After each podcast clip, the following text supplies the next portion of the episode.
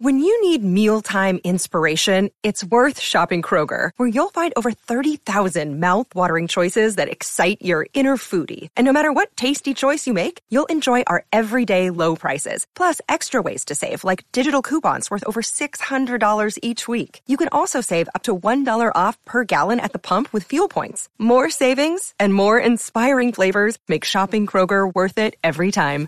Kroger, fresh for everyone. Fuel restrictions apply.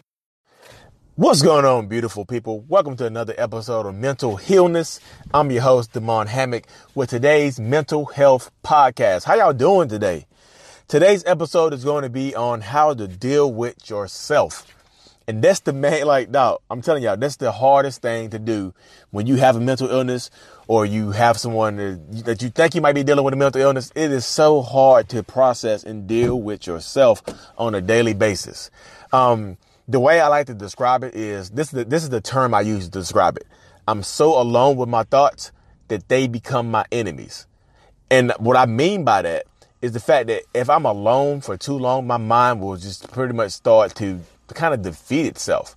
Like all negative talk, all negative thoughts, all stress thoughts, all everything. An idle mind really is the devil's playground. So that's what happens, like especially somebody like me, when you when you have uh narcissistic personality disorder, NPD, when you have that, it becomes tough to like, you know what I mean? Just be alone with yourself. Like, I think that's why, like, I don't like sleeping in the darkness because I always, I, I don't think I'm scared of the dark. I think I'm scared of like myself. Like, I'll sleep in a dark room. It's just like, I, I prefer to have the TV on because it just allows me to, like, allows my mind to focus on something else other than like silence and being alone and things like that. Because I focus on being alone, my brain will literally start to fucking like eat itself. I know it. That's that's that's that's a fucking tough way of putting it, but it's not eating itself. It's more along the lines of like just the self defeating thoughts. So if I know like this how it goes. If I know if I go to sleep um, with those self defeating thoughts, I know the next day will be a down day. If you listen to my other podcast, I talk about down days all the time. What I've learned to do though is to catch myself and be in the moment, even if I'm in those down days. Cause back in the day, when I used to have a down day, it was just like I wouldn't do anything. I wouldn't leave the house. I wouldn't do anything. I wouldn't get shit accomplished. And then the next day, when I'm feeling normal, I would feel defeated because I'm overwhelmed with the work I didn't do the day before, with a task that I didn't handle the day before, with doing anything that I should have handled the day before. But now I've gotten to the point where I'll realize that I'm in a down day. And instead of overloading my workday, I will only do the important things. That way, it helps me to minimize the damage and the stress that I have the next day. So the next day, I'm up, I'm ready, I'm bouncy, I'm energetic and ready to get shit done because I set my day up the previous day, even though the previous day was a down day. And what I mean by down day is the days where I mean, I just can't do anything. Like I've li- literally, I can physically do anything I want to, but mentally, I'm checked out like mentally, like in my relationship, in all my relationships. Um, all of them. I'm checked out on all of them. I don't feel like talking to nobody. My friends will call me. My clients will hit me up. I really don't feel like talking to anybody. But if it's work that needs to be done to, like, help my survival, then I'll do it. because, and that's, and like, I know you'll, like, if you read up on narcissistic personality disorder or any kind of other mental illness, the term self sabotage will come up a lot because people with mental illnesses, especially mine, NPD, we like to self sabotage ourselves. And what I mean by that is like you literally do stuff to hinder your own growth and development. And I don't know where it's from, y'all. Like I literally try to figure out what it's from. I listen to a lot of Tony Robbins and I think it's from just the fear of like we crave fucking change. We crave chaos. We crave not knowing but we also crave stability at the same time. So our brains are fucking just bouncing around everywhere, like literally just bouncing off the wall everywhere, everywhere, bounce, bounce, bounce. And since the fact that we crave chaos, we also crave stability at the same time can be, you know, it can be self defeating. But the way I look at it as now, that stability could mean your relationships could mean your life, could be your, your job and things like that. And the, the, the, the chaos and the, the things, the other things that you crave could be the same thing, but it could also mean just like experimentations, like with life, with anything. You know, you want to experiment, you want to have fun, you want to do different things because your whole life gets monotonous, and monotony is a killer when it comes to people with mental illness. Like you need to, like me personally, when I feel like I'm down and I feel like I'm about to self sabotage, I like to just I turn my phone off. If I'm overwhelmed, I'll turn my phone off. I'll go to a bar. I'll sit at a restaurant by myself, and I will literally just chill out, um, and just vent to myself and just relax and just kind of escape the worries of the world. You know what I mean?